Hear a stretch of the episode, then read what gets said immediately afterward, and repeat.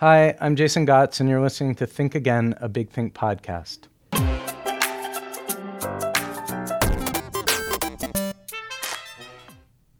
All through the day, I me mine, I me mine, I me mine. That George Harrison song on the Beatles' last album pretty much sums it up. They recorded it in 1970, and 47 years later, egos seem to be running just as rampant as ever. While the unchecked ego might be popular at parties, it can get us into all kinds of trouble. This is not breaking news. Over 2,000 years ago, an Indian prince sat under a tree and thought about the problem of self. His insights and solutions became what we now call Buddhism. And a century ago in Vienna, Sigmund Freud came at the same issue from a somewhat different angle, giving us psychotherapy. My guest today, Mark Epstein, MD, is a psychotherapist and author who combines both approaches to help his patients and readers live with their egos. His new book, His Advice Not Given A Guide to Getting Over Yourself. Welcome back to Think Again, Mark. Thank you. So, first of all, let's start with the fact that Buddhism is pretty complicated. or not. But also mm. pretty simple, right? Yeah. And and so I wonder if like for the people who might not be familiar with it, if you could just sort of give us give us a little overview of the like four noble truths and how those go into the eightfold path, which sure. is the structure of your book. Yeah. Okay. Um, Buddha who was uh, an actual historical figure, supposedly, although um, nothing was written down for 300 years. So, you know, you, you, have, you have, to take our word for it. Um, Buddha came to the uh, uh, realization that uh, all of life is tinged with a sense of pervasive unsatisfactoriness. And that unsatisfactoriness he called dukkha. And that's the first noble truth of Buddhism. It ju- it's just that word, it's just dukkha. And dukkha translates, if you take the word apart, it means hard to face. Okay. Dukkha, ka's face, dukkha is hard to face. There's its opposite. Sukha is, means like, you know, pleasant to face. Okay. Uh, so it, the, the uh, common English translation is uh, suffering, life is suffering. And the Buddha is known for saying life is suffering. And the Pope, uh, the last Pope, was like, "Oh, the Buddha is so depressing, you know, just uh, you know, uh, doesn't see doesn't see God. There's no God in Buddhism." Um, so the, the, the Western interpretation of Buddhism is life is suffering, but right. that's only the first noble truth. What the Buddha was really saying is uh, the unenlightened life is uh, full of a sense of unsatisfactoriness. Right. Okay. Uh, and then uh, he went on to say why. You, you know, so he presented the Four Noble Truths. He presented like like doctors of his time presented like here's the illness, here's the cause, here's the medicine, here's the cure. Right. So the second noble truth is the cause. He, so what's the cause of this unsatisfactoriness? Different words get put on it, but the main one is clinging. So the the cause is clinging. What do we cling to? you know, we cling to what's pleasant, we push away what's unpleasant, or on a more psychological level, we cling to who we think we are, which is our ego. Uh, but then we can never live up to who we think we are. We're always falling short. So that makes us feel bad or we believe ourselves to be an isolated an individual in this world full of billions of other isolated individuals and right. so inevitably we feel insecure so that insecurity the buddha said is the cause of our unsatisfactoriness we like hold to the to the ego and to the self as something realer than it is, something less yeah. flexible than it is. Yeah, there's something there. There's right. something that the that the Buddha is trying to say that relates to how we, you know, our modern day psychology. Right.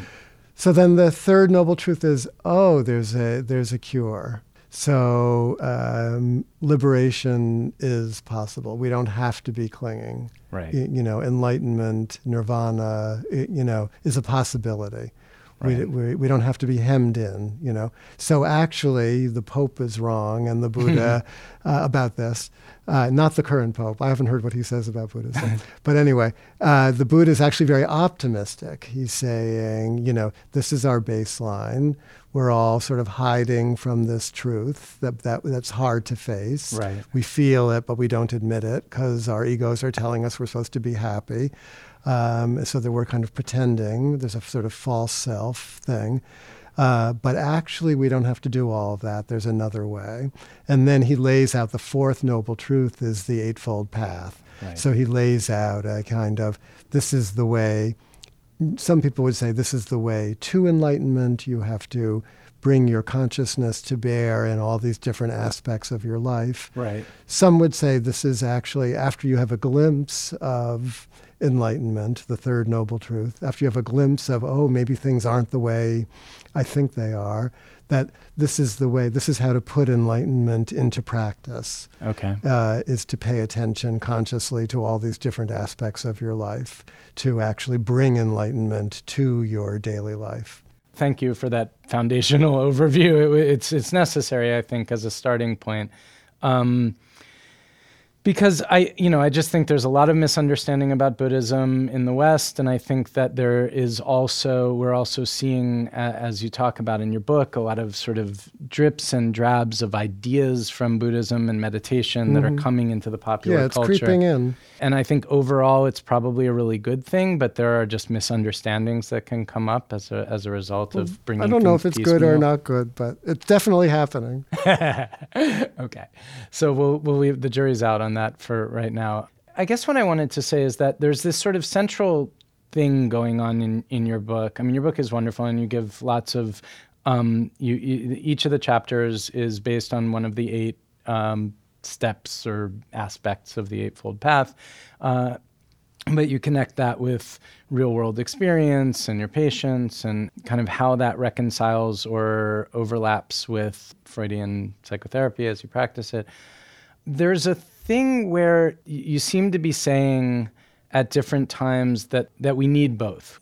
You know at least in maybe it's in this modern age maybe it's in this time and place where we live or whatever that we need both kind of the freudian model of the ego and how to work with it as well as uh, as the kind of buddhist approach to it through meditation and I mean, on one level, it's sort of not surprising that you say that since you're a psychotherapist. But but I, I, I am curious, like, what could you unfold that a little bit? Like, yeah. how do those balance each other? yeah. We well, need... I can tell you how I'm thinking about it yeah, now. Yeah. yeah. This, I've, you know, I've been trying to think about this. I've been thinking about this stuff for, you know, going on 30, 40 years now which is a, um, a, a, realization in and of itself.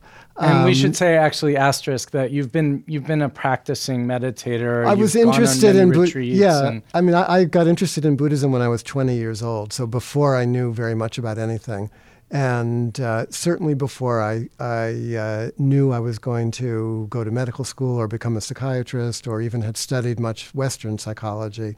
I studied Buddhist psychology first, and that kind of uh, um, I loved it, and it kind of gave me permission in a way to go on and study the Western part. Okay. So I've always been looking at one through the prism of the other. Uh, which is why I'm writing these kinds of books. But right. so my current way of thinking about things is there there there are three interlocking tasks really to becoming a um, a decent person, um, or okay. at least a person that's not eating away at themselves, um, and others, and, and others exactly. Um, the first the first is. Tr- uh, traditionally, I think more under the auspices of psychotherapy than it is Buddhism, although I think both uh, um, support it if okay. seen in a certain way. And that's um, uh, from a, a, Western psychological point of view, it's having a, a decent enough ego. Uh, a good enough self esteem okay. would be another way to say that. Right. Thinking enough of yourself that you're not undermining yourself at every turn. Gotcha.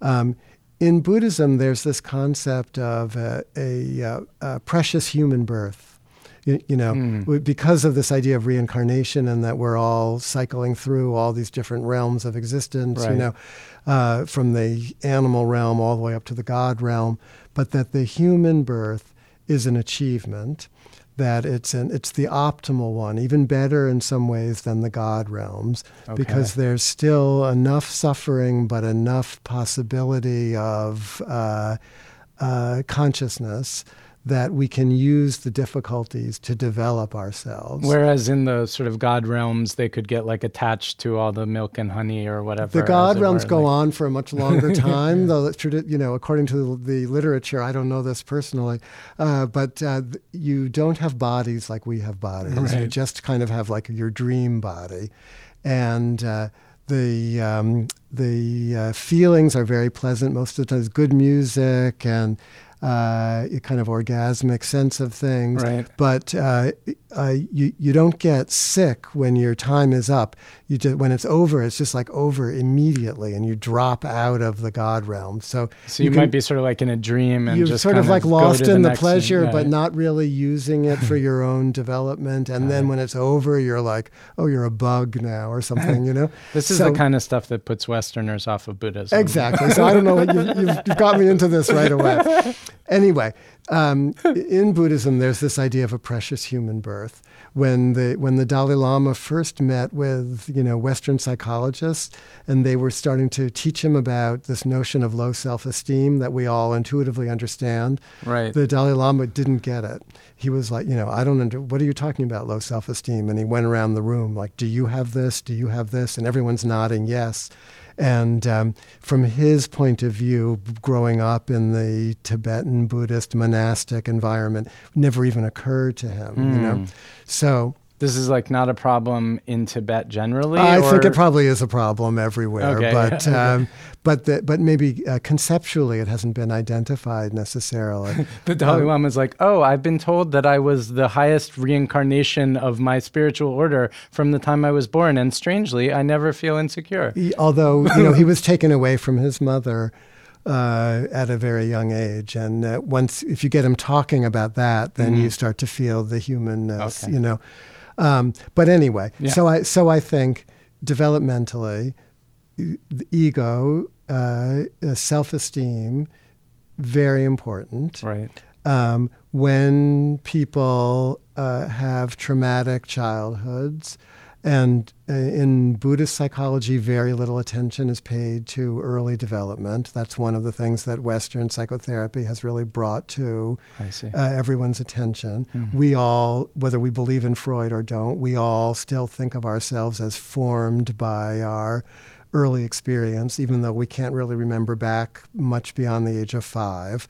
But the, but we but we all sense that how our personalities were formed, and we know that when there was difficulty in the family, when there was trauma, when there was abuse, when there was uh, either absence or alcoholism or depression or whatever that we grow up with, that in some ways we internalize that, and the child thinks that it's their fault. And um, Right. uh, the kind of shame that comes when there's been loss or abuse or whatever, where that people are, uh, you know, sitting with. That that that's traditionally the province of psychotherapy. Uh, I think Buddhism can be very useful also, and we could talk about that if you want to. But anyway, so the first task I think is the, is a decent enough uh, ego, good enough self-esteem. Okay. The the next one I think is um, being able to exert some some kind of discipline, some kind of control over the workings of your own mind. Right. And I think that's traditionally the province of meditation. That's like the, the technology of meditation, the inner science of Buddhism, the aspect of meditation that mindfulness based stress reduction has accessed, you know, that, that Right. has been used in the psychotherapy world in dialectical behavioral therapy, you know, where people start to use the techniques of meditation to both quiet the mind, to question the incessant kind of thinking, and to learn how to uh, tolerate emotional experience. Right. Uh, that's traditionally the province of Buddhism, of meditation, but psychotherapy uh, can be enormously helpful in that task also. And I guess arguably, although you don't, I know this isn't your practice, like cognitive behavioral therapy Oh, yeah. is dealing with that very oh, yeah. explicitly, right? Very Like, explicitly. yeah, yeah. And and I do certainly make use of that when Okay. it when it seems relevant um, or helpful to people. Uh, but and then I think there's a third need, which is to confront the ego, to face the ego, or in, in some ways to out the ego. Right. Uh, because the ego is very uh, insidious and transparent, and we identify uh, unconsciously with the ego.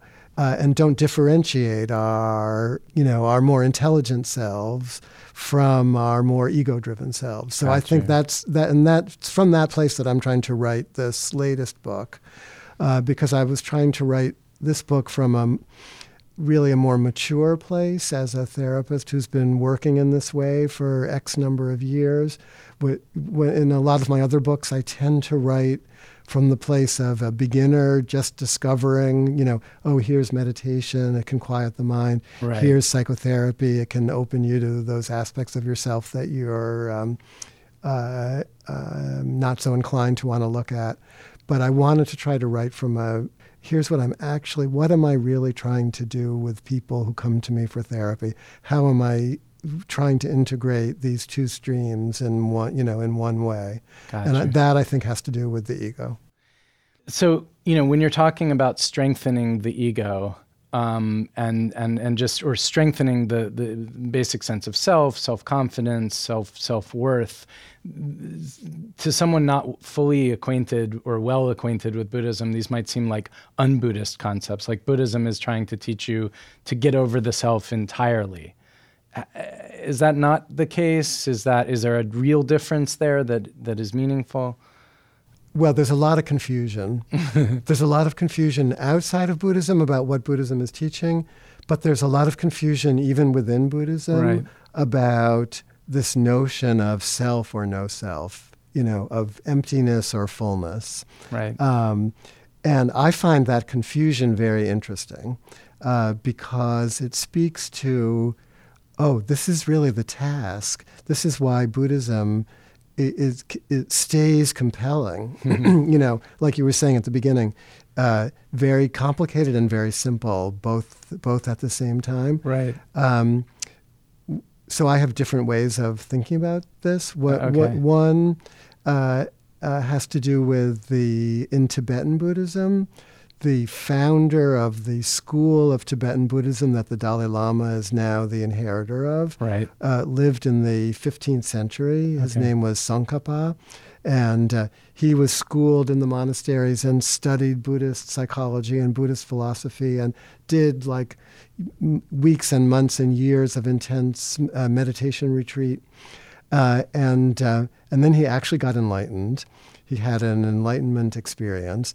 And in the aftermath of his enlightenment experience, he wrote a poem, a long poem, describing his, his new enlightened understanding. Okay. And um, there's a tradition in Buddhism, all the way into Zen Buddhism in Japan, of writing these kinds of enlightenment poems. Right. Um, uh, Tsongkhapa's what started out his major realization was encapsulated by, oh, I thought I understood it all before, but now I see it's exactly the opposite of what I thought.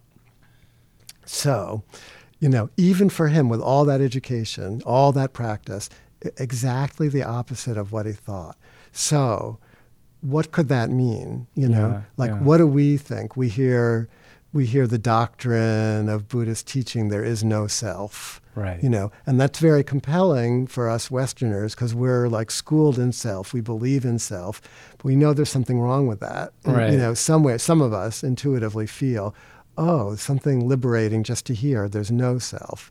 But then, because our minds uh, like certainty, you know, we hear that no self thing and we turn that no self into something that we have to achieve. Like we have to get rid of the self and find the no self. You know? Yeah, and- we have to empty the self You, you know. So help, helpful here, I think uh, one thing that's helpful is the notion of the middle way, right? This Mhm. idea that the Buddha is advocating kind of uh, holding seemingly contradictory realities in, in mind at the same time, at least during some period of your your practice. And it comes back to what you're talking about with the ego that there's a way to have a self and at the same time not be that attached to the self, which seems seems contradictory, but that but that that can be Well, we all obviously have a self. right. You know, you you know who you are, sort of.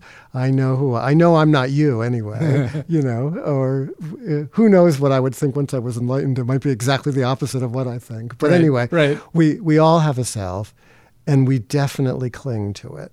Mm-hmm. Okay, like we actually think we know who we are more than we actually know who we are. Right. You know, one of my one of the great teachings I got early on uh, was "You're not who you think you are."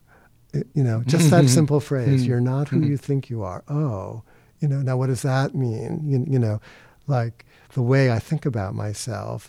Oh, yeah, that's probably true. You know, so what happens if I stop thinking that I know who I am? Then, like little, like, oh, I can actually love more than I thought I could. Oh, maybe I'm, I even can be loved more than I thought I deserved. Right. You know, the, in the Yeah. not knowing who you are, there's a little bit of room for actually coming into contact with who you are. Right. The Buddha's meditation was just pay attention to who you are. Right. You know, take yourself seriously. Look at yourself. Uh, look at yourself moment to moment as you're unfolding in the world. And one of the things in the Buddha's uh, life story that I love, the, the Buddha, before he was enlightened, thought he was bad. He was trying to get rid of himself, just the way we were talking Mm. before, like wipe out the emotions. I should not have any pleasure. Right. You, you know, that was the truth. That was where he was. That was the school he was coming from, and he did everything he could. Fasted for days, Right. punished himself to try to eliminate the toxic emotional self that uh, he felt was at the root of his suffering, and then. At, at the height of these self punishing practices, Right. The only time a childhood memory comes into play in Buddhism, the Buddha actually remembered himself as a young boy sitting under a rose apple tree while his father was in the distance plowing in the fields when he was filled with a joyous, blissful feeling, you know, that one can have sitting outside and with the sun and the wind and the tree Right. uh, he remembered that feeling and he thought to himself, that's weird. Why am I remembering that feeling at this moment when I'm so close to really eliminating every, you know, bad thing about me? And then he thought, oh, maybe I've been going at this backwards. Maybe I'm going at this all wrong. Maybe I'm having this this memory for a reason. Maybe the route to enlightenment is actually through this memory, through these feelings. Maybe I have to make room for my feeling self, for my joyous childhood self. And at that moment, of course, according to the story, a young maiden appears with a bowl of rice porridge and feeds the Buddha, and he eats and gains strength and walks for three days until he comes to the Bodhi tree and sits down, and then he gets enlightened.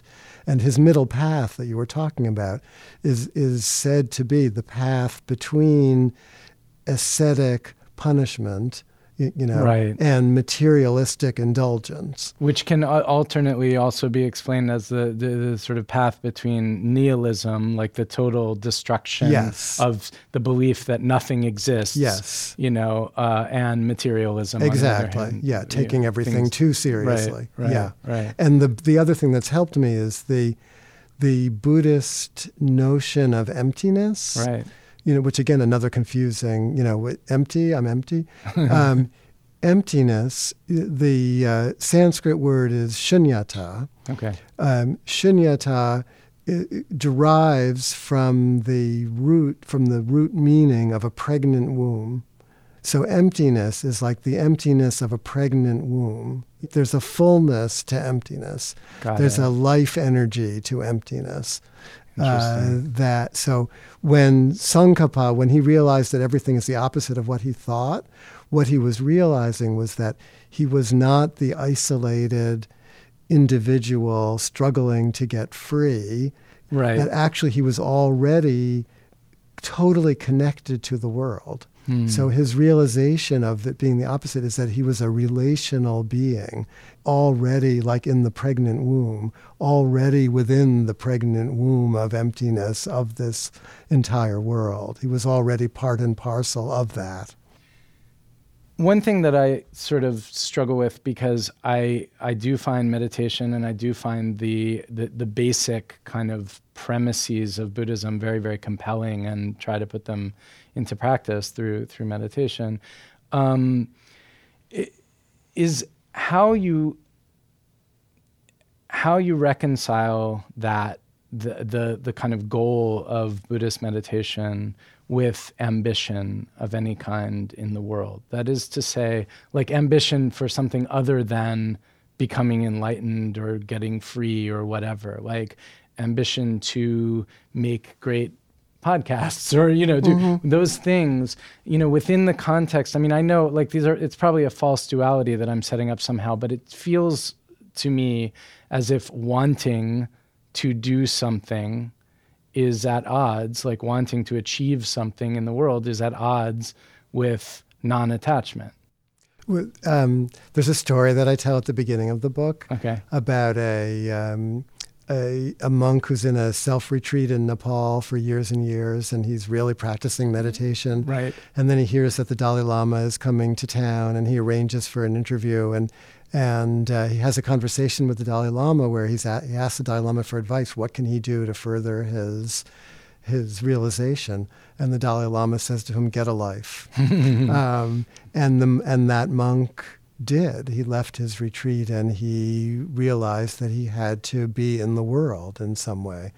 And figured out, you know, his sister had actually been taken in the sex trade, and he went right. into a, a, whole line of work that had to do with uh, so that that's a that's not ambition in the way that you're asking about. Well, but actually, but, that teaches me something because as I think about that, you know, yeah, his his activity in the world is an is a selfless act. It's an other directed activity, and I do think that I do think that ambition, in the way that I'm talking about it, that it's always possible to do that kind of perspective shift where where you're looking at what value you're putting into the world with the thing that you're trying to do as exactly. opposed to I don't think it has to be you. totally selfless. Yeah. I think I think to to imagine that w- that we're not thinking about our own achievements, you, you know, is right. to be false. I think it's to um, uh, to only be thinking about your own achievements is to be stuck in a, a never-ending cycle. You know, the the, right. the Buddha gave a great teaching about the eight worldly winds, the winds that blow us, that that make the world go round and that blow us endlessly through. And if I can remember them, they're gain and loss, pleasure and pain, fame and disgrace, and praise and blame. Right. So it, it's like when we're only seeking gain and praise and affirmation, then we're we're going to be disappointed because because we can only get we can only get so high and then we get impeached or whatever. Right, you know? right, right, right, um, right. Uh, but when when we're balancing that, when we understand that of course the self is going to be operating and is going to be wanting what it wants, but um, there, when we take the the overvaluing of that away, when we take the clinging to that away, right. when we relativize that or contextualize that enough so that we realize, oh, that's just going to be endless. You know, right. it's meaningful. If you're a creative person, you know, if you're an actor, you want a good review. You know, if you write a book, you want a good review. If you make a piece of art, you know, you want it to be well received. N- nothing wrong with that. Right. But you, you don't always get your way you everything you do is not great. And if that's the basis of your self worth, like you are in for a, you're in for a downfall. It's not particularly sustainable. Well, that is the basis of most people's self worth, uh, but even self worth doesn't have to be the ultimate uh, validation of who we are. I mean, uh-huh. I'm saying the same thing you're saying yeah, in, yeah, a, in a slightly yeah, different way. Yeah, when if you can know yourself in whatever this deeper way is that uh, Buddhism or therapy or whatever is promulgating, that there you know that there is a deeper way that ultimately all of this stuff that we're spending our lives pursuing is only going to take us so far yeah. you could have the box with all your achievements in it, and then when you die, your children have to throw the box away. You know. Um, it's about yeah. I mean, it's this. It's this. You know, I always come back to this thing like Keats used to talk about um, negative capability, mm-hmm. which is essentially the ability to kind of hold two things in mind at the same time. You know, and and and here you're allowing for play in the system by both allowing things to be what they are and also having perspective on them. Yes. And that and that comes back to your question about ambition. Yeah. You, you, you know, I've seen people who, drawn to meditation, drawn to Buddhism, who then feel that they have to suppress their ambition right. to be a Buddhist, to be a spiritual person, mm. but then they're not being true to themselves, you know, because they're laying a false thing on themselves. So a truer a truer way through is to try to apply that middle path thing. Right. You know, yes, ambition, but tempered yeah. by understanding. Yeah. One of the reasons that some of the great psychoanalysts were great psychoanalysts is that they they could see an entire scope of a person's life, right. you, know, and they could differentiate neurotic suffering from ordinary suffering, okay. you, you know, so that they could see someone driven so much by ambition that they could never take in any of their achievements. They're just torturing themselves with the one negative review instead right, of right. you know instead of uh, owning uh, what what they had created.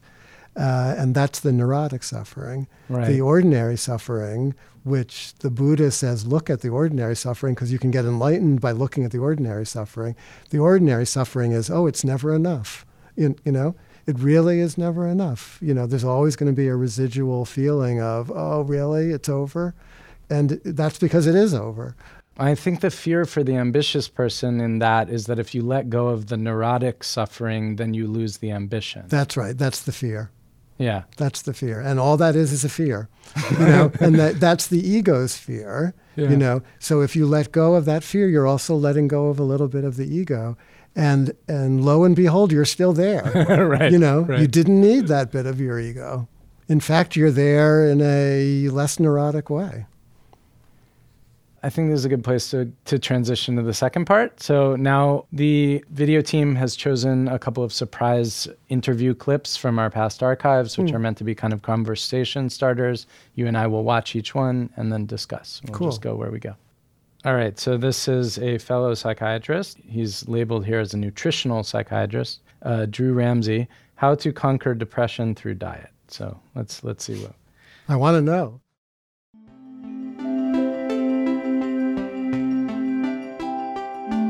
For about 10 years, we've had very strong correlational data showing that, for example, when you eat poorly, your risk of depression and illnesses like depression just go up 70, 80%. And when you eat a more traditional diet, like a Mediterranean diet or a Japanese diet, your risk of an illness like depression can go down by as much as 50%. So that's now led to the first clinical trial uh, that, that is just being reported, showing that a Mediterranean diet augmented with some red meat actually can treat clinical depression, major depressive disorder. And it's a very exciting moment for nutritional psychiatry. It's a, uh, uh, it's a time when we have more science that tells us food should really be part of the conversation when it comes to our mental health we are facing an incredible mental health epidemic. I've, I've been in New York as a psychiatrist now for 16 years and um, the amount of distress um, and the amount of uh, mortality that we're seeing is just like levels we've never seen before. And it's uh, we need as many tools in our toolbox, and food is, is, is very much there, both from just common sense. Right? We all know that to feel right, we need to eat right, but then also backed up by now an incredible amount of science showing that a, core set of nutrients actually have, have very clear data they can help in the prevention and the treatment of illnesses, again, like depression and dementia. So we want to encourage people to eat those foods that, that have the most of these nutrients and then help them do that is really part of a, uh, of, of a mental health care plan. Um, we, we think about a lot of illnesses when we eat heart disease, cancer, diabetes, and it's always struck me that really the illness you should be worried about, or the organ you should be worried about when you're eating, is your brain. Because that is by far your biggest asset. It consumes more of your energy and your food than any other organ you have. And so focusing on the nutrients your brain needs guides you to a slightly different set of foods than if you focus on just things like calories or saturated fat or preventing um, something like cancer. And so it, it, it's um, an exciting moment as the data begins to catch up with, with common sense the diets that seem to do the best in terms of brain health are traditional diets. So, for example, the most science is about the Mediterranean diet. Mediterranean diet is a plant based diet. You're going to see lots and lots of, of nuts and seeds, whole grains. You're going to see seafood. You're going to see meat and dairy treated differently. I mean, it's interesting that all Mediterranean diets, you know, Greek yogurt, for example, right? They, they, they have some uh, dairy and fermented dairy products and meat, but they're used more as, as flavorings. You don't see what we see in a Western diet of, you know, a giant steak and a, and a, a baked potato. Yeah, you see a lot more spices in the Mediterranean diet w- w- and, and, and, fresh herbs. These are very, very powerful medicines that have always been used in, uh, to, to, to treat human illness. And so, one of my favorite interventions is um, helping people do like even a little herb pot on their on their fire escape or, or you know in their front yard because you can just walk out in the morning, grab some chives, grab some basil, chop it up, have it with your scrambled eggs. You've just increased the nutrient density of that meal, and you've made it a little bit more like the Mediterranean diet. So, what you're going to see is in the Mediterranean diet, it's mainly monounsaturated and polyunsaturated fats. Um, you're going to see, again, a lot of crunchy vegetables, a lot of rainbows on those plates, and lots and lots of seafood. I mean, that's really one of the main differences if you look at a Spanish diet, right? All those tapas with little anchovies and a little bit of squid and a little bit of octopus, right? Where we're getting these very, very nutrient dense seafoods that, again, we know have these molecules that are so important for brain health. So I'm actually increasingly convinced by a lot of the science that I've read that octopus are kind of enlightened beings. I'm and I'm. I, mean, I don't think they're enlightened, but they're definitely conscious. I, I guess that's what I mean. They're yeah, definitely conscious. They're conscious and super smart, and I'm very skeptical about eating them at yeah. this point. But but you aside from that, yeah, yeah. aside from all that, um, initially you had what, what, I could only describe as a skeptical face while you were listening to that. Well, it, re- it reminds me of how people um, think about meditation.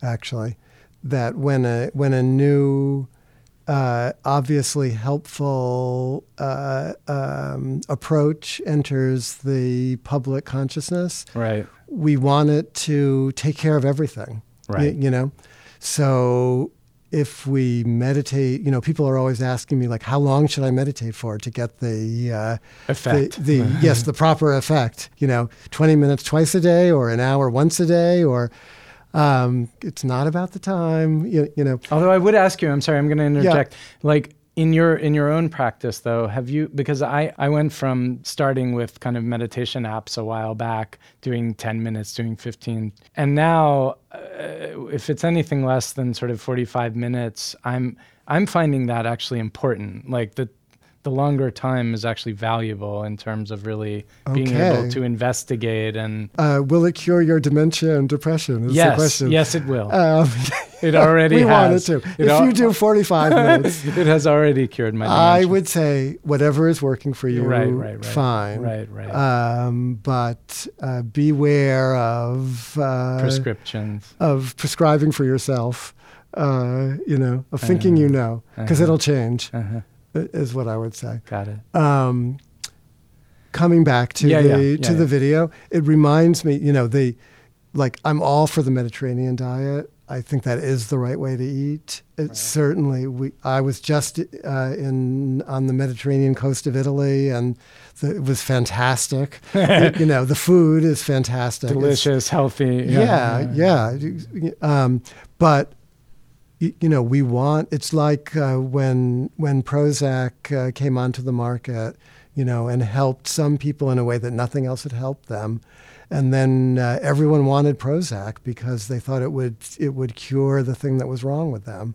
Is it not your experience, like in in you know your own meditation and the time that you've spent in these Yeah. communities, that like say someone didn't have access to psychotherapy, but they are meditating in a way over years and years that is like helpful to them and that isn't too locked up with ambition to achieve enlightenment or whatever you know purposes might be unhelpful is is it not your experience that that that that can actually significantly improve somebody's life over time Um, it is not my experience that that necessarily will improve anybody's Okay. life. There are so many people who've been meditating for 20, 30, 40 Mm. years um, who are just as unhappy, just as neurotic, just as depressed, got you uh, and who end up getting dementia um, if they're if they're genetically programmed for it. You, you know, sure so, no, I think that's one of that's one of the things that I see as a danger, though in the way that uh, mindfulness, for instance, has swept through the uh, psychotherapy world. Right. That young therapists in training, you, you know, what they're drawn to, what they want to learn about is mindfulness instead of psychoanalytic psychotherapy.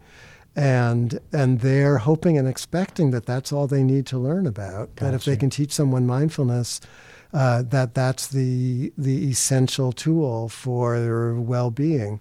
And I think it's one wonderful tool, but there's so much that uh, contemporary psychotherapy has to offer that we're in danger of, uh, you, you know, of of neglecting got you because of an enthusiasm for this new thing.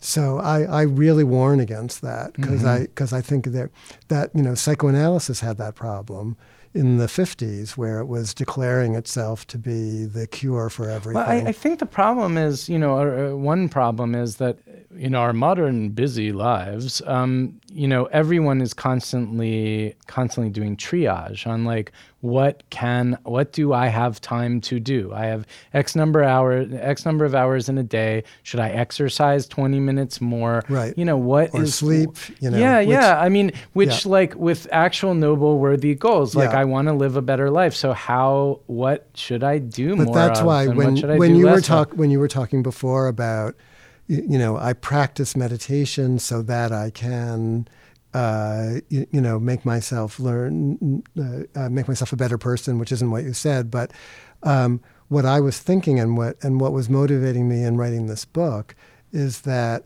the point of of meditation is to learn something that then you can apply to your life. Yes. So the the practice isn't just in meditation, you, know, or the application isn't just in meditation. Right. The application is in life. So all everything you're doing in life becomes an avenue for paying attention to your own clinging, to your own Right, ego, to your own you, you, know Which brings us back to the Eightfold Path as expressed in your book. as right, one way right of action, describing right that. livelihood, like Yeah. trying to trying to bring those things into your day. every yeah, well, that the Eightfold. Path is like the ancient way of trying to describe that, or of saying to the monks, you Right. know, it's not just about meditation; it's about how you comport yourself. It's about the ethics that you bring to your life. Right. Um, and saying to the supporters of the monks, to the householders, here's a way that you can begin to have an ethical life that's influenced by meditation.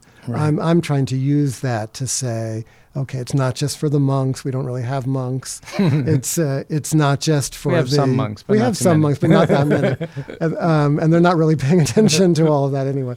Um, but that it, it's a rubric, it's a sort of ancient rubric for talking about how it's life that matters. It's your, you know, it's your whole being that matters, and it, and the point is not meditation. Right. You know, meditation is just like going to school.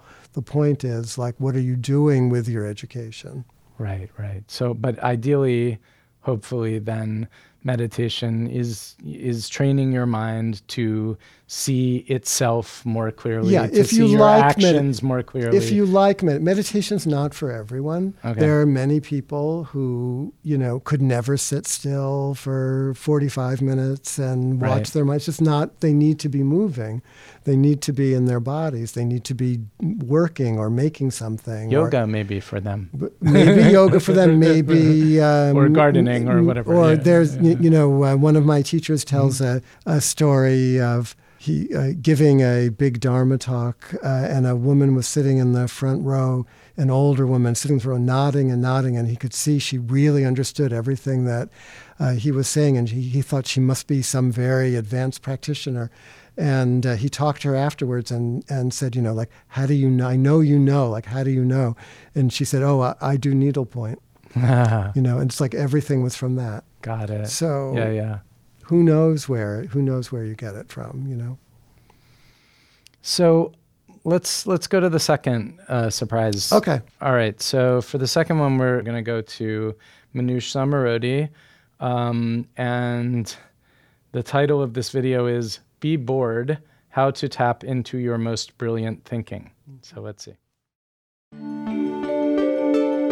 So, what I wanted to understand, first of all, was what actually happens in our brains when we get bored. And it's fascinating. I had no idea that we are at this moment in history where we are starting to understand what happens in the brain when we allow it to just sort of wander where it, want, where it wants to go. Um, and so, what they know now is that when you get bored, you activate a network in your brain called the default mode. And you, you can't, this is different than mindfulness, right? This is when you are folding laundry or like ambling down the street or just lying on the couch, not watching Game of Thrones and tweeting at the same time. So, what happens in the default mode is this network um, ignites your most original thinking. It is where you do your best problem solving. Um, and you also do something called autobiographical planning, which I had never heard of. This is where you look back at your life, you take note of the highs and the lows, and you build a personal narrative. You figure out what is your story, and then where are you going to go from there? Where does the story continue? You set goals, and then you figure out the steps that you need to take to reach those goals. Now, of course, you can't ignite the default mode if you are focusing on something like your phone, or if you can't tap the brain power if you're tapping a screen. Now, this is extremely important things understanding who you are, theory of mind, what you want to be when you grow up, because it feels like we all want to know what we're going to be when we grow up. This is really, it's long term planning. And so the fear is that if people are constantly thinking about what's the next post that they're going to be, or being reactive, or um, spending time uh, expressing outrage to the latest headlines, you can't do the deeper, maybe also difficult thinking about who you are and what you want to become, maybe changes that you need to make. And I think, you know, what was most striking to me was some of the younger people, teenagers in particular, who reached out to me and said, I'm really scared to do Bored and Brilliant because I'm scared to spend time alone with my thoughts. One, one thought I have, though, is that, like, left alone with my thoughts, it's pretty much going to be like without the benefit of self analysis, maybe psychoanalysis, maybe meditation. Where my thoughts are going is like, oh, I really screwed that thing up last week. Oh, I should have, blah, blah, blah. You know, it's yeah. like I'm not solving, you know, uh, I'm not coming up with the equation for relativity or, or whatever. So, so it, it seems to me like, mind wandering without that other stuff leads a lot of people just into negative spirals, mm-hmm. I would think. Well, it's reminding me of um, one of my books was called Going to Pieces Without Falling Apart. Right. And it was, uh, again, a kind of exploration of both of Buddhism, but also of the contributions of a British child psychoanalyst named uh, Donald Winnicott. Right. Who and and Winnicott wrote a lot about the importance of play and of unstructured. He he called it un, unintegrated time. Uh, which I think is sort of what sure. what she's talking yeah. about, and, and, he talked about, you know, what happens when you go to the symphony, you, you know, uh, uh, what happens when you go to church, even, uh, what happens when you're at a sports event, what happens when you're in a museum, what happens when you take a walk, and how whatever that is that happens for an adult is rooted in a, in a childhood time that's all about play, when there's a good enough parental environment. He his classic thing is the the mother in the next room getting dinner together, and the child knows the mother is there, so Right. that, so feels safe. But it's also safe enough to get lost in one's own imagination, and that there's a that that positive sense of self that we were talking about before Right. is rooted in those kinds of experiences, according to Winnicott a safe environment within which to experiment. The within free- to within right. within which to explore. Right. Yeah, exactly. And that and I think meditation it creates that environment at it, at its best. And I think she's talking about another entry point when you're lying on the couch or, or whatever. Um, that she's saying that's different from mindfulness. I don't think it is different from mindfulness. I don't either, yeah, Um, yeah. I, I think w- one can lie on the couch mindlessly and not really follow where the mind is going. Uh, so mindfulness is sort of saying, follow where the mind is going, and it'll be a little more interesting. I think I think it's maybe pointing at that misunderstanding of mindfulness that sees it as somehow paying uh, very grasping, very rigid attention to every single thing that's happening all the time. Or or not allowing things to unfold. Right. You know, what mindfulness really is about getting behind the moment so that, you know, you're like on a train that's going that's going forward and it's all coming at you, you know? Right, like Um, friendly curiosity. I sometimes think. Yeah, you know? yeah. I'm I'm not sure that all that big thinking about who I am and uh, where I'm going in the world necessarily will come uh, just by creating that kind of space. Right. But I do think it can come if one does create that kind of space. Um, so, and I think we, we we feel that happening in both in therapy. Therapy is all about creating that unstructured time for people that they don't have ordinarily. Right. And and I thought what she was saying about a generation of people growing up uh, afraid to be alone with their own thoughts, I thought that was poignant. Uh, I'm not sure that's unique to this generation. I think we're, probably every generation is a little bit afraid to be alone with their own thoughts. Yeah, I mean, even it- going to drinking as opposed to a cell phone or whatever it might yeah, be. yeah, turning on the. T- I mean, people were all worried about television in the '50s, you know. Um, but but I think there's a point to be made there that's valid. I think the thing that I was trying to get at before is that if there is that narrative self structuring that goes on in downtime where Yeah. you sort of think back to where you've been and where you're going Yeah. and la la la and try to integrate like who am I, what am I, Yeah. what am I about, if that is all informed by, as you would have it in some of your earlier work, like trauma or, you know, sort of mistaken information of some kind, then you're constantly forming a self that is not beneficial to you. Yeah, Like, yeah. I th- that's one aspect of things. You know, I I know from being on these uh, silent meditation retreats where I'll go for a week or two weeks and just you know trying to pay attention all the time, all day long, so it really builds. Uh, there's often very deep uh, recollections of early important relationships, early love relationships, Right. early, you know, memories that come out of the blue that inform, you know, oh yeah, that's really that was really important for who I am. Right. Even dreams that uh, become much more uh, vivid because you're cultivating something in the meditation that makes the dreams, the messages in the dreams come very much alive. Gotcha. And I and I think maybe she's talking about some of that, like how important that is for a a sense of continuity. I might think of it as continuity of the soul more, more than the self. You know, like Right. who when you strip away the ego, you're left with really your your soul that is moving you through your life you know that's making the the love relationships that actually do define you um, Gotcha, and I think that that kind of reflection really matters because it gives you a deeper sense of of who you might be.